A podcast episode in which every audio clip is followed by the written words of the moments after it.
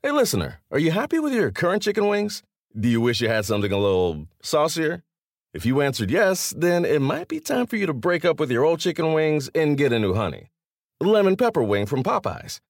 Share the wings with your friends so they can see it's time to move on too. Head to Popeyes and get six piece honey lemon pepper wings for $5.99. At participating U.S. restaurants, price may vary.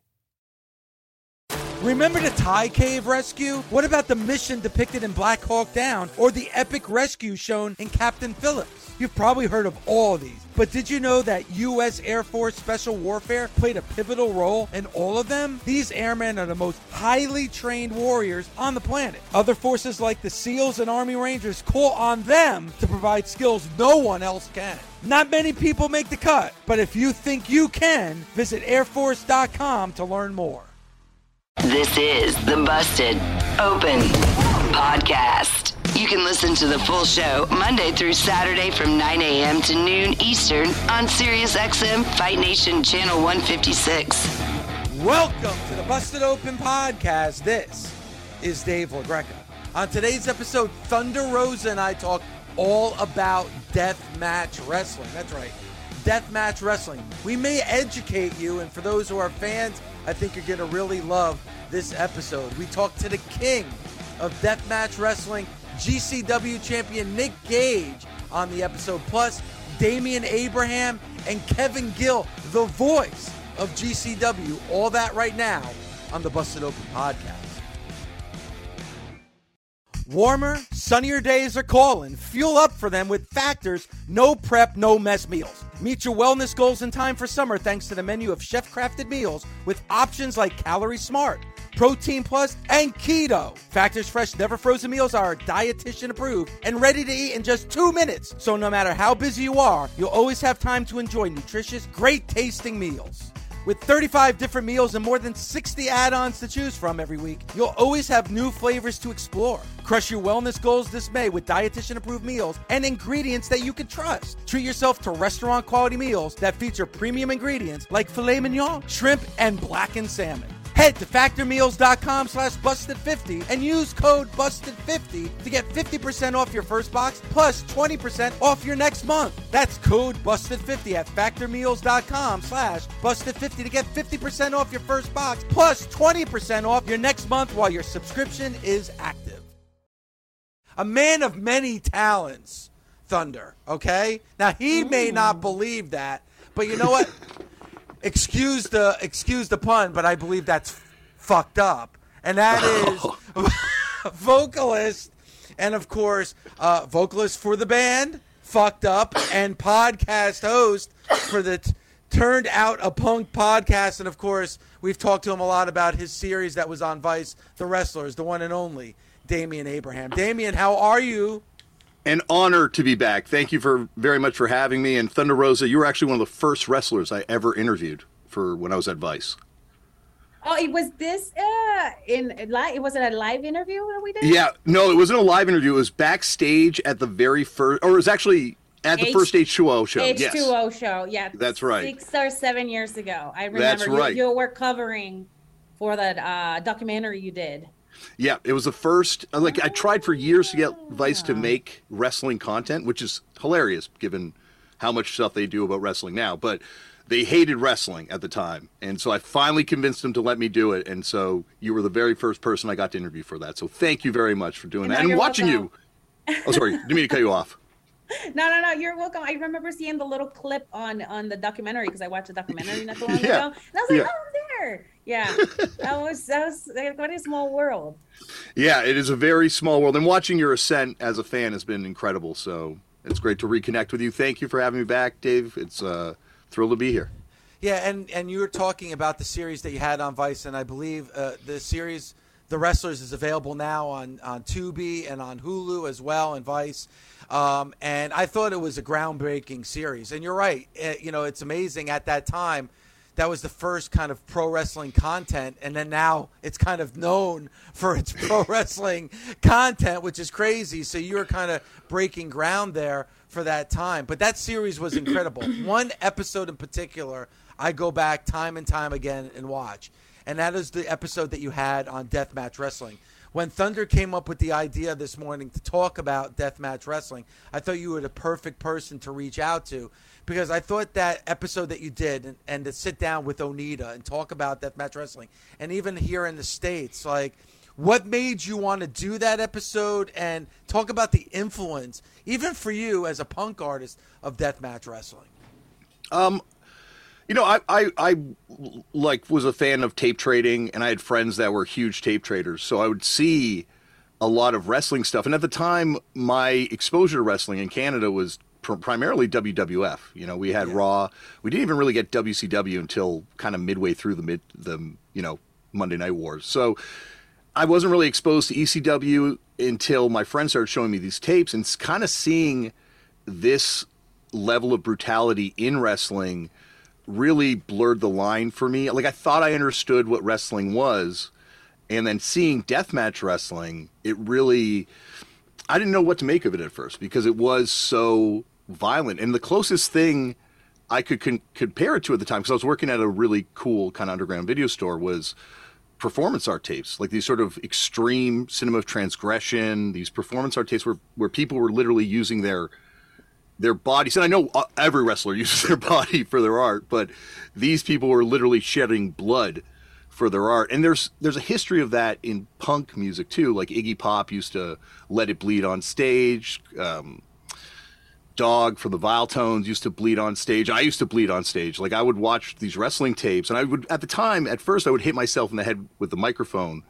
and I would get a little trickle of blood. And I was watching these wrestling tapes with this friend of mine, and I was like watching these sheets, you know, like Flair with the the crimson mask, and he kind of explained to me a little bit more about how the art worked, and from there I kind of incorporated that into what we were doing on stage. And it's funny, we played on MTV one time, and I, I went down and I I got an incredible mask going, and to this day people still think it was part of the set falling and hitting me in the head, but.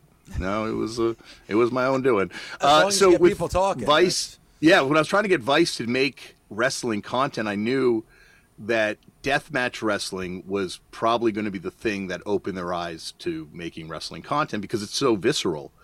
And we made that Tournament of Death documentary after making a lot of cannabis documentaries. It seems like rough work trying to make a cannabis documentary, I know, but we made a bunch of cannabis documentaries, convinced them to do the deathmatch wrestling documentary, and it did so well. From there, they kind of greenlit the Wrestlers TV series, and I didn't even want to do a deathmatch episode. It was actually uh, Jeff and Nathan, who were the directors of the series, that were obsessed with deathmatch wrestling after watching the Tournament of Death documentary, and were like, "No, no, no, we got to do a deathmatch wrestling episode."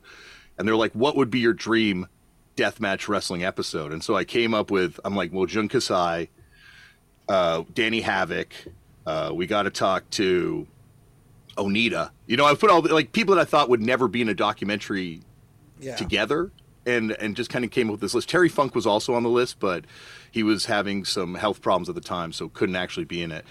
Uh, and we just made it. They well, I we did. They made it happen, and here I was as a fan, just going along and meeting, you know, Onita, meeting Jun Kasai, meeting his family, and kind of really putting together a better picture of of what this is. This sort of like much maligned, like I, I you know, Thunder Rosa. You're probably one of the few people that I know that's I've, I've met in televised wrestling that ha- kind of has a respect for it. Like it's funny, Chris Jericho doing that death match. I remember talking to Chris about deathmatch wrestling and him being like completely dismissive of it. This is years ago, but it's amazing how people have started to kind of come around to it now. Why do you think people came around to it? it's it it it really does blur the line. Like you think you understand what professional wrestling is as a fan, and you, of course, as a fan, you can only understand so much of what professional wrestling is. I understand that, but you know, you think you have a grasp on what this is, and then the first time you see deathmatch wrestling, like anytime I show anyone deathmatch wrestling, they're like, "How do they hide the blood packs?"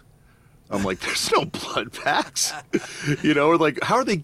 How are they? Is it sugar glass in the light bulb tubes, or do they do they clean out the stuff like the chemicals inside the fluorescent light bulb before they hit each other with them? And it's like, absolutely not. Like a lot of times, this is done on no budget. Like in the deathmatch wrestling episode uh, for Danny Havoc's last match, they actually took apart someone's glass doors to get the panes of glass to use it. Yeah, uh, DJ Hyde had.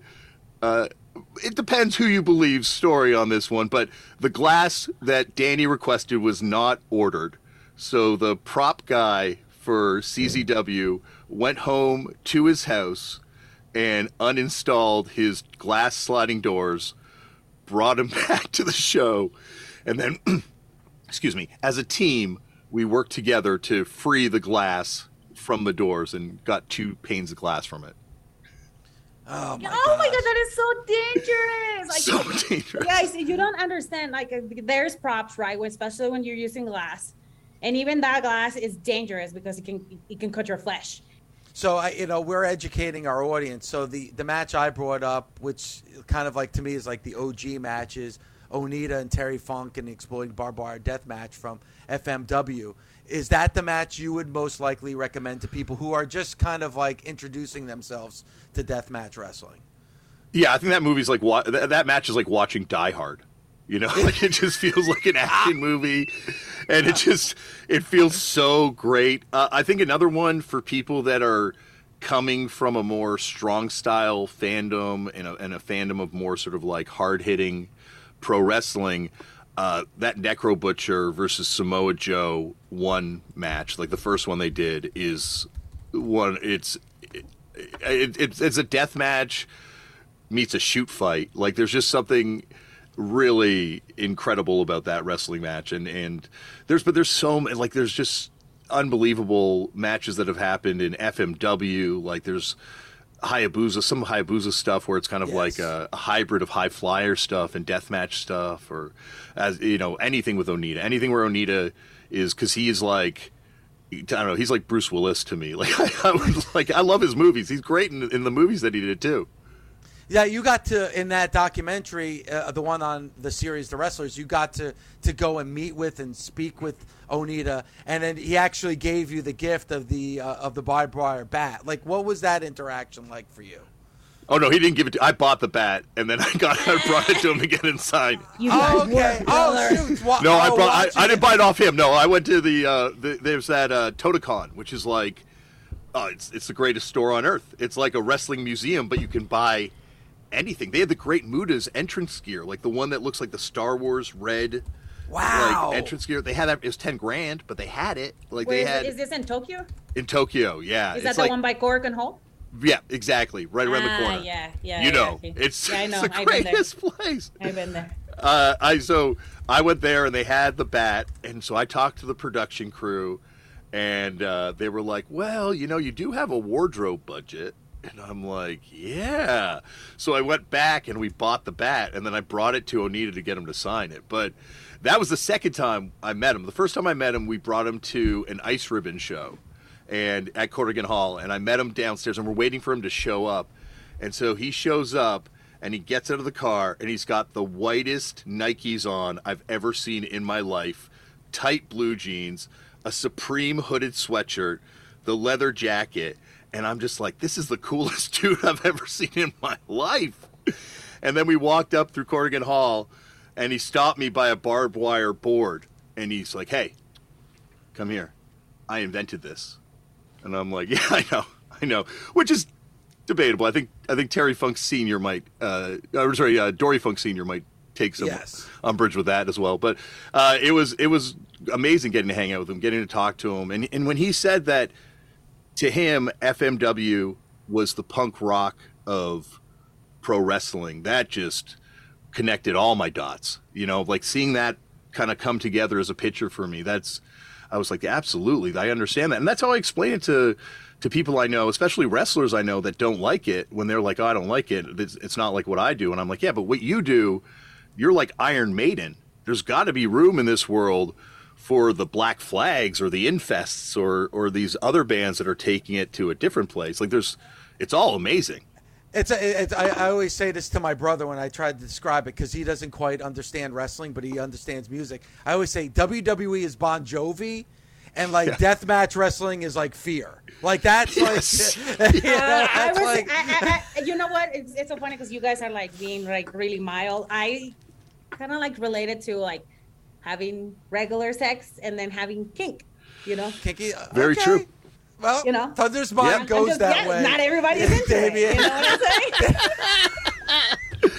I think different strokes for different folks is what it comes down to. Exactly. Ex- Some was- matches, some graphic. I was matches, Thunder graphic. have some matches have foreign objects. Damian, uh, Damian, of course, uh, the Turned Out a Punk podcast, and of course his band fucked up. Damian, thank you so much for the time, brother. The best part of spring cleaning takeaway is the post clean clarity you get. It's kind of like when you find out you've been paying a fortune for wireless when Mint Mobile has phone plans for $15 a month when you purchase a three month plan. It's time to switch to Mint Mobile. All plans come with high speed data and unlimited talk and text delivered on the nation's largest 5G network. Ditch overpriced wireless with Mint Mobile's limited time deal and get three months of premium wireless service for 15 bucks a month. To get this new customer offer and your new three-month unlimited wireless plan for just 15 bucks a month, go to mintmobile.com slash busted open. That's mintmobile.com slash busted open. Cut your wireless bill to 15 bucks a month at mintmobile.com slash busted open. $45 upfront payment required, equivalent to $15 a month. New customers on first three-month plan only. Speed slower above 40 gigabytes on unlimited plan. Additional taxes, fees, and restrictions apply. See Mint Mobile for details.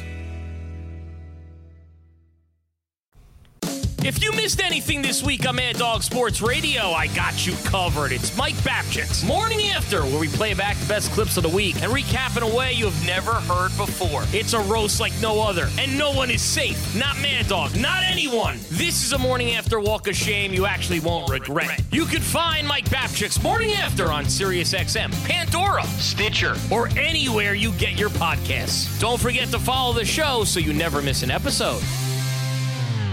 We're joined by your GCW champion, the king of deathmatch wrestling himself, Mr. Nick Gage. Nick, how are you this morning? Thanks for joining us. I'm doing great, man. First off, I want to say thank you for having me on the show. It's an honor. I want to give a shout out to Thunder Rosa. Oh You no. do- Yes, I have to. I'm so proud of you, Thunder. You know, me and you, uh, we we done some shows together, and we Yes. traveled them roads. Yes. And for you to have uh, what you're doing right now, man, I'm so proud of you, and I just wanted to say that to you.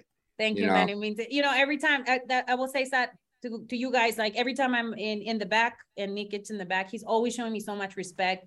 And um, sometimes when I'm, I'm I'm really low, and I remember like people like you, Nick, and like some of the veterans that that are very respectful to me. It means a lot because I gained your guys' respect, and that is to me, respect is everything. Thank you.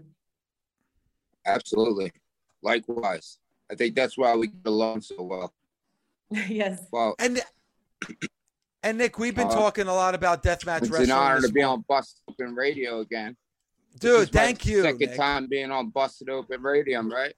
Yep, it's the second time we've had you on, and we're honored to have you on because, you know, we're talking about deathmatch wrestling this morning. And listen, obviously, this is Yeah. Sirius XM. It's a mainstream uh, platform. Not a lot of people, you know, know about deathmatch wrestling or watch deathmatch deathmatch Mhm. wrestling. But I thought Thunder and I thought it was important to talk about it this morning because it's one thing not to know about it. That's what we're trying to do. We're trying to educate the public. But I think the biggest reason we wanted to talk about it this morning is because I feel like there's a lack of respect for this style of wrestling. It is great Yeah. storytelling. It is great athleticism. Um, it, it it is skilled. You know, the, the- most of the people that you do see do it are accomplished wrestlers that choose to to do this style. Nick, do you feel like this Yeah. style of wrestling is disrespected? Uh, I feel like it's disrespected by people that don't know what it is or have not been to a show live, like a GCW show that's top notch deathmatch wrestlers. You know, they see clips online of, um, you know, some shitty ass deathmatch wrestlers that don't know how to wrestle for real. They just know how to fall on some shit and it looks like garbage. And that's the perception they get. Me, I've been in this game 23 years. I've seen it all, you know, and GCW, I'm to give you a little backline story is when I was locked up in prison, my main focus was to bring back deathmatch wrestling to where it belongs because I feel like it's just another style of wrestling like every other style wrestling there is.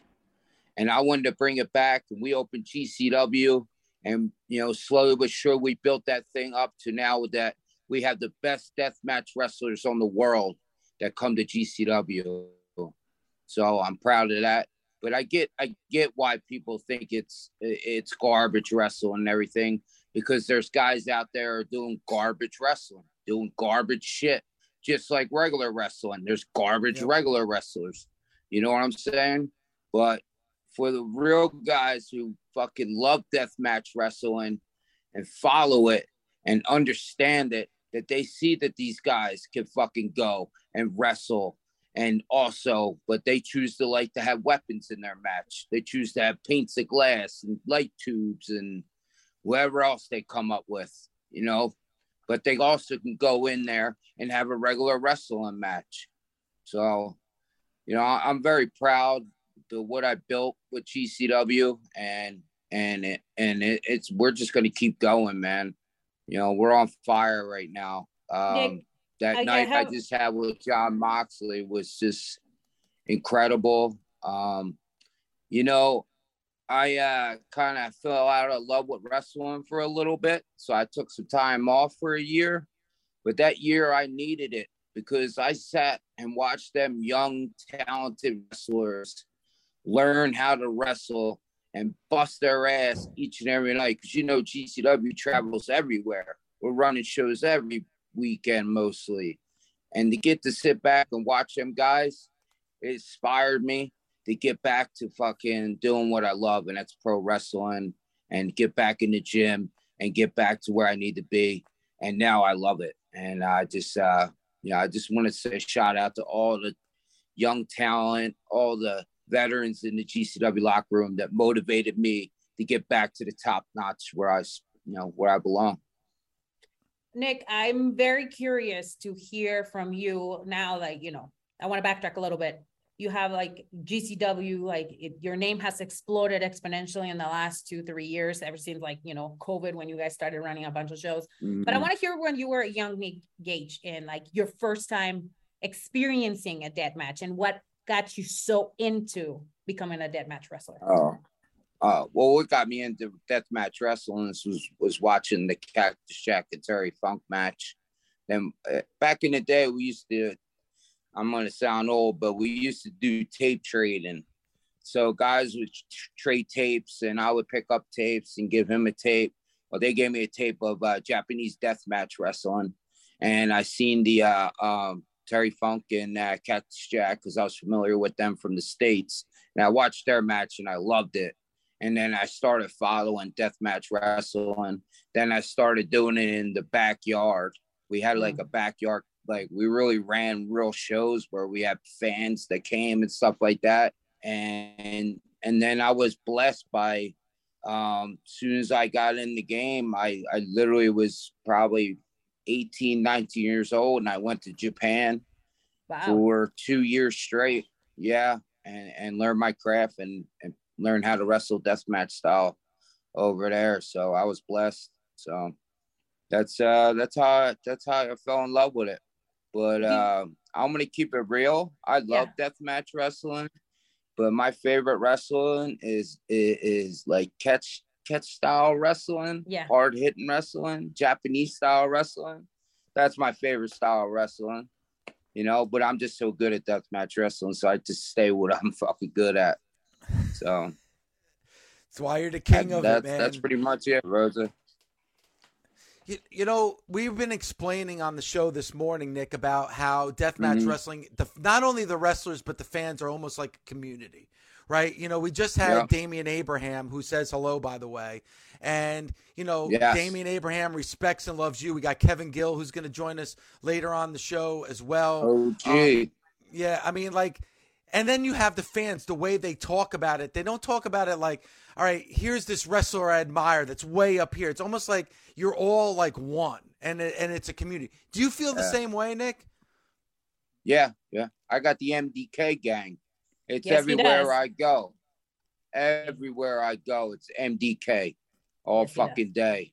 I wanted to connect with my fans when I got out, so I figure I would call instead of just calling them fans or or or something like that, I called them my gang and and MDK gang, and we're all as one. You know what I mean? Because I couldn't get through these matches without having them chant MDK or Nick fucking Gage. They give me the energy.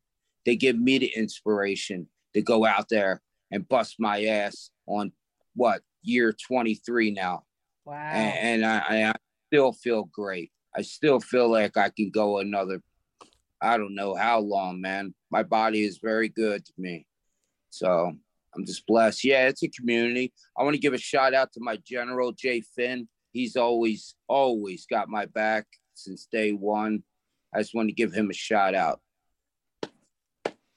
I love it. And you mentioned that match with Moxley, and Moxley is one of the most popular wrestlers in the world right Yeah. now. And I think a big reason why he wanted to go to AEW because then he would have the freedom to do some of the things that he's been doing, especially with Yeah. you, Nick. And like, so when you see somebody like a Jon Moxley, somebody who came from hmm. the world of the WWE, obviously Moxley's comes, you know, before WWE and the stuff that he did with Dragon Gate and Evolve and things like that. But when you see Yeah. like a mainstream superstar step into your world, how do you feel? Like, do you feel like, all right, this this guy, I have the respect for this guy because he wants to try it, or how do you feel about certain people that want to step into the world of deathmatch wrestling from Um, the outside? All right. So we'll start with we'll start with Jon. I I, I just love Jon because uh, he was the person when he left, when he came back, same guy. So like you know we were cool, we were friends, and and he was just the same guy, man. And uh, he has a beautiful family. Um, you know, I text him all the time, and we talk, and and I give love to his family. Now there's some guys who want to come into deathmatch wrestling and just do one match to try to get over. You know what I mean? Some guys just want to get over because death match could be popular. Oh, I did a death match and get over. You know, and then there's some guys like uh, uh, Cole Radrick who just started stepping into deathmatch wrestling. Now he loves it and he does it all the time, but also he can also wrestle. You know, it, it, it's a 50 50. You know what I mean? I do I do feel disrespected when some guys just come in for one match and like Matt Cardona comes in for one match and then he's done. You know? Like that's kind of pussy shit, you know? But I did Yeah. fuck his ass up, man. Yes, I you carved did. him up. Yeah, I wanted Yes, to you make did. him a bloody mess. I wanted him to make sure that he never wants to step in the ring with me again. And I think I did that. And I uh the best thing I did, the most funniest thing I did was crash their fucking wedding. I had the blast. That was one of the favorite moments of my career. I just loved it. I carved him up. I made him a bloody mess. His wife is sitting there looking like she don't know what's going on. I kicked their fucking shit over. Maven ran. I thought Maven was gonna go do something. Maven was a pussy and ran to the locker room. I couldn't believe it. But, but Maven's a good guy. That's why. No, me and Maven's a good dude. friends, I love man. Maven. Yeah, Maven's a but good- if you guys haven't, if you guys haven't seen what he's talking about, there is a, there was a lot of gifts after the match when you face him and he won the championship.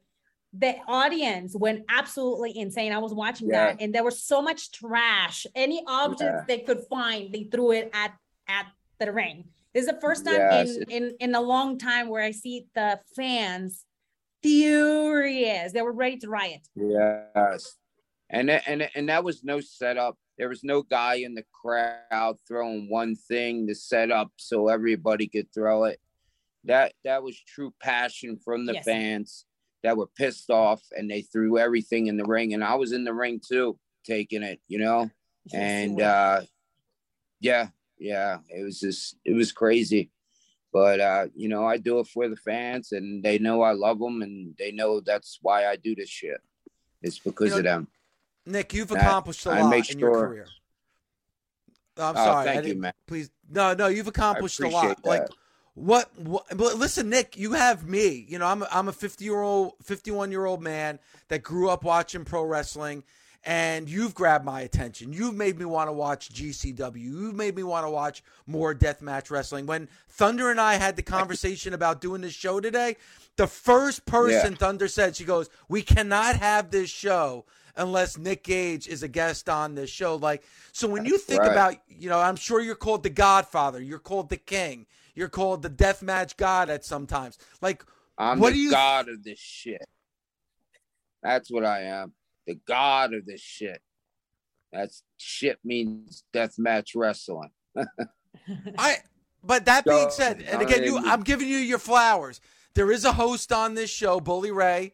You know, that's that's yeah. a part of our show, and and I know he's you know the the things that he's accomplished in ECW, but you know he does declare himself the deathmatch god because he beat Onita at the ECW arena.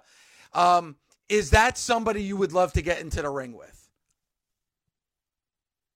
what Bully Ray? Yeah. Or or Onita. Oh, Bully Ray. Yeah. I don't yes. know, man. Not right now. I got a I got a couple people I want to get in the ring with. I want to get in the ring with some of the younger talent, man. Some of the guys okay. that are or or are going hard right now, like Drew Parker, like Pay, like Miota. I want to get in the ring with them guys, and they're gonna make sure that I can still fucking do this. You know what I mean? these are the guys I want to wrestle in GCW. I want to, I'm a fighting champion and I want to make sure I'm a fighting champion. So I want to put my belt up there on the line. No disrespect to Bully Ray because you guys know that I love Bully Ray. I can't even call him Bully Ray. He's Bubba Ray to me. And I have so much respect for that guy because he did so much for this business. Um, him and Devon are my favorite tag team of all time. Um, if it wasn't for them and the whole ECW group, I would probably be in a warehouse doing some bullshit work. But because of them and ECW, I found a wrestling school and I trained to be a wrestler. And I've been wrestling my whole entire life. So I've been doing my passion my whole life. And and I owe it to ECW and I owe it to Bubba Ray. I know he called me a pussy and all that shit. But uh uh you know, words don't bother me, man. You know, you know, if words bother me, and then I would care about all them scumbag fans who write all that crappy me- messages on the message boards. But when they see me, they don't do shit. You know what I mean? you know what I mean, Thunder. Keeping it real yeah. right here, baby. All, all them, all, yeah, you know what I'm talking about. Oh yeah. All them guys writing that shit, and then they don't say shit. They're like, "Oh, Gage, you're the man." I haven't found one guy come up to me and say some bullshit. Not one person since I've been doing this. And I offer them on. Hey, you can see me anytime and say that shit to my face. Then we're gonna have a conversation and it's gonna lead somewhere, you know.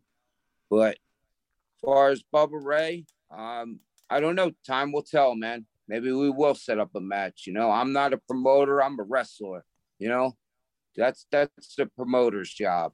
I'm a wrestler. I love to be a wrestler. I don't want to be a promoter. I don't want to do any of that. I like commentating. I like doing that. And I like to fucking wrestle. That's my two favorite. The longest field goal ever attempted is 76 yards. The longest field goal ever missed? Also 76 yards. Why bring this up? Because knowing your limits matters, both when you're kicking a field goal and when you gamble. Betting more than you're comfortable with is like trying a 70 yard field goal. It probably won't go well. So set a limit when you gamble and stick to it. Want more helpful tips like this? Go to keepitfunohio.com for games, quizzes, and lots of ways to keep your gambling from getting out of hand. Thanks. This is Adam Schein, host of the Adam Schein Podcast. Here to tell you you can listen to my podcast all year round. I'll give you my NFL picks against the spread, give you fantasy advice all season long, while being joined by the best guests in all of sports. He's Aaron Rodgers of the Green Bay Packers. This is what I expect. You know, I expect to play well every year. We release episodes of the Adam Schein Podcast every week. Subscribe today wherever you stream your podcast or listen on the SXM app, included with most subscriptions. The Adam Schein Podcast ultra talented Kevin Gill joins us here on Busted Open. Kevin, what's up, brother? What up, though? And what is truly good, though, to the entire Busted Out Nation. Uh, special shout out to super producer Gavity, as well as uh, our good friend Thunder Rosa, and of course, the iconic Dave LaGreca. Well, thank you, Kevin. I appreciate that, brother. And man, I had to get you on because you've become, you know, quite the voice of like I think a new era, a new age of pro wrestling, the work that you do with GCW. And and I love your style because it's like an I don't give a fuck style, which I really I, I, I really appreciate. Like that's like what you bring. And it and it's an it's more than just what you say, it's an attitude that you bring. Do you feel the same way, Kevin? I, I, couldn't agree more, Dave. And you know, I've been I've been tuned in all morning. I got up extra hella early here on the West Coast to enjoy the whole show. And I loved what both uh, my friend Damian Abraham and my brother Nick Gage were talking about. In that there is this sense of community. There is this sense of almost like underground music. I come from the same music scene that Damian does, just the New York City version of it. And uh, it's just amazing to me to see that uh, convergence, if you will. And uh, I give a fuck about everything that matters, but I don't give a fuck about preconceived notions and ignorance and prejudgment, if that makes sense. I mean, you you still live in the Bay Area, right? At this moment, I do. But Thunder, later this month, I will become once again a resident of Queens, New York. Shout it from oh, the rooftops wow. for so, booking inquiries. So, well, let's let's be honest. When you move to a place as progressive as it is in the Bay Area or living in New York, that makes your mindset a little bit more open to things that are, you know, against the grain or like that challenge this the status quo. Tell us more about uh, your upbringing and how that made you or influence you in the way that you see professional wrestling and now what you're doing, you know, commentating dead dead matches.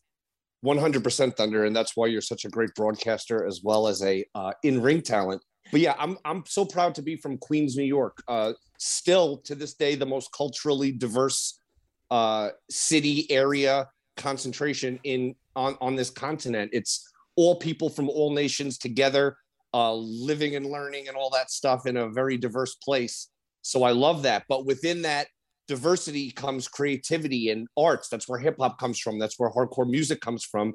And for me, growing up in the mecca of wrestling at that time, like Dave LaGreca did, Madison Square Garden, the wrestling magazines, all these things were larger than life. You know, wrestling will get covered on the local news. So you would always get exposed to it, uh, see it, and, and be enamored by it. So for me, I, I came up in the hardcore music and punk rock scene, which taught you about, you know, doing it yourself and, uh, you know, building things with your friends and kind of doing it your way and not necessarily going the corporate route and whatever. So to me, all that stuff kind of flowed perfectly into wrestling because it's so many of the same ideals. It's so many of the same people. Not that some people are lost, but some people are just seeking more. Some people want to belong. They want to be a part of something. And, and wrestling, just like underground music, uh, are something that people can step up and be a part of, be a part of a scene and feel that camaraderie and community.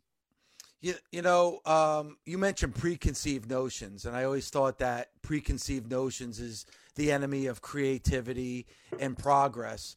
What's the preconceived notions about like death match wrestling that maybe fans who have never experienced or ever watched need to understand? Sure. Well, I mean, the number one preconceived notion about deathmatch wrestling is that the wrestlers don't know how to wrestle and that anyone can do what they do. And I mean, those two things couldn't be further from the truth.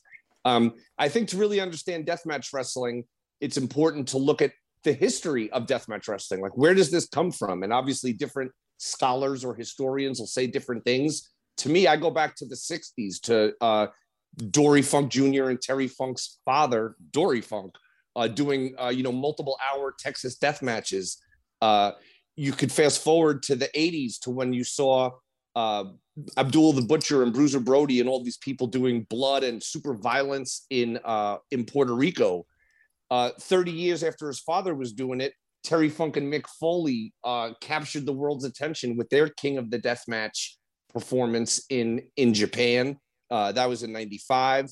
Uh, but even before that, then you had Onita in '89 with FMW in Japan, yeah. which I, I, think really uh, kind of put that's where everyone who talks about tape trading, everyone who talks about all these the stuff, this is what they were watching. They were watching FMW, they were watching uh, the King of the Death matches, and it's just all an evolution. And then today you have Nick Gage, the King of the Death match. The lineage of death match wrestling goes from Dory Funk to uh, uh, Cactus Jack to Mick Ga- Nick Gage. You know what I mean? It's an amazing, diverse portfolio, and now you have these incredible women uh, performers uh, like Sawyer Wreck, for example.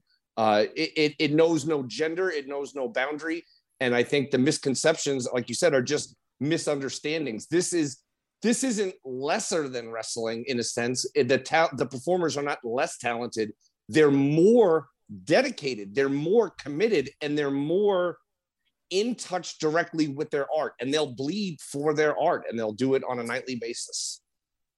So for you, what is the moment that define you and say, okay, I'm I'm into this like big time. I just asked Nick Gage what what was his moment for him. And in wrestling, it's all about moments. Uh, what was the moment for you? Uh, I think for me, it was the same as as Nick Gage. Uh, it was 1995 ish, getting to see on tape uh, the King of the Deathmatch tournament from uh, from Japan. And like Nick said, I, I already knew about Terry Funk. I already knew about Cactus Jack, and I had heard in the wrestling magazines about explosions and barbed wire and all this stuff. But uh, oh my God, Alexa, shut up! How many it's like it's one I thing to say good morning, but don't read me a book. I was trying to wait her out there, but sorry, I lost my train of thought. No, you're Uh, talking watching about that. Terry Funk. Yeah, the King of Death tournament. And, Yeah. and Cactus Jack and Terry Funk. and and to be honest, it was a double whammy because not just uh, when I saw that King of the Death match uh, tournament on tape, at first I didn't see the original version without commentary. I saw the Insane Clown Posse version called Stranglemania with uh, ICP doing commentary on it, and in a way they were they're trailblazers of the quote unquote do not give a fuck commentary style, especially on Stranglemania. So both the commentary stylings and the violence completely captured my attention. And I was so into hardcore music at the time, but conventional wrestling wasn't as appealing to me. It was too cartoony. So that those that wrestling that was 95. That then easily ushered me into 1996. I heard about ECW and I started going to every ECW uh, arena show. So it, it was that stuff that brought me back to wrestling and connected me further with the visceral performances and the groundbreaking performers that deliver them. You know, Kevin, we, we talked a little bit earlier on in the show about that GCW card in New York, you know, at the Hammerstein. Your great work. And it was so great seeing you with like a Lenny Leonard because Lenny Leonard's the most, you know, tightened up professional broadcaster that there is in wrestling. And then there's you dropping F bombs and mother F bombs. Like, what was that experience for? for you. Here you are in a legendary building, huge crowd, pay per view, GCW. This is such a great opportunity. What was that night like for you? Uh, it was a dream come true. First of all, shout out to Lenny Leonard and Dave Prazak, two of the best commentators I've ever worked with. Uh, stellar human beings, stellar talents, and the fact that neither of them is making a lucrative uh, seven-figure income from wrestling is a travesty. But I digress. Uh, the night at Hammerstein Ballroom was incredible to me. The the build, it's it's the rise of the underdog. You know, it's the little engine that could. It's this little independent wrestling company called Game Changer Wrestling that built their brand and built put their foot down, drew a line, and said, you know, we're going to do it our way, and to rise from very humble beginnings to uh, setting an attendance record at Hammerstein. Uh, Hammerstein's a, a venue I got to see many ECW events at in the glory days. I got to see the ECW uh, reunion there. So yeah, just that feeling, that energy, that vibe, and and to touch on something you said, and this is a true story. So I run the Game Changer Wrestling Patreon, and I had to go. Uh, we let the patr- the supporters in first; they get early entrance to the shows. So I went outside to make sure the patrons would get in first at Hammerstein. And one of the fans pulled me aside, and they're like, "KG, I, I hate to put you on the spot, but I have to ask you about a rumor." And I'm like, "What's up?" And he's like, "I heard that." because this is on pay per view, you aren't able to do commentary the way you normally do in GCW. I don't want to put you on the spot, but I am going to watch this when I get home. Please, brother, please. Are you going to say it like you always say it? And he starts, you know, rattling off all these uh, expletives. And I'm like, yeah, bro. I'm like, whatever rumors you've heard, no one said shit to me. Like, I have no intention of altering. Of course, I can alter my style. You know what I mean? Whatever's needed, yeah. it's it's to, made to order. But it just felt like honor, just a honor, a thrill a privilege and uh, just to be a part of that. You know what I mean? I, have been a part of GCW since uh, the first spring break, so it's been a, a hell of a run. Busted Open is part of the SiriusXM Sports Podcast Network. If you enjoyed this episode and want to hear more, please give a five star rating and leave a review. Subscribe today wherever you stream your podcast. Catch the full three hours of Busted Open Monday through Saturday at 9 a.m. Eastern on SiriusXM Fight Nation, channel 156. Go to SiriusXM.com backslash Busted Open Trial to start your free trial today. The longest field goal ever attempted is 76 yards. The longest field goal ever missed? Also 76 yards. Why bring this up? Because knowing your limits matters, both when you're kicking a field goal and when you gamble. Betting more than you're comfortable with is like trying a 70 yard field goal. It probably won't go well. So set a limit when you gamble and stick to it. Want more helpful tips like this? Go to keepitfunohio.com for games, quizzes, and lots of ways to keep your gambling from getting out of hand. With the Wells Fargo Active Cash Credit Card, you can earn unlimited 2% cash rewards on purchases you want and purchases you need. That means you earn 2% cash rewards on what you want, like season tickets to watch your favorite team, and 2% cash rewards on what you need, like paying for parking. That's the beauty of the Active Cash Credit Card. It's ready when you are with unlimited 2% cash rewards. The Wells Fargo Active Cash Credit Card. That's real life ready. Terms apply. Learn more at wellsfargo.com slash activecash.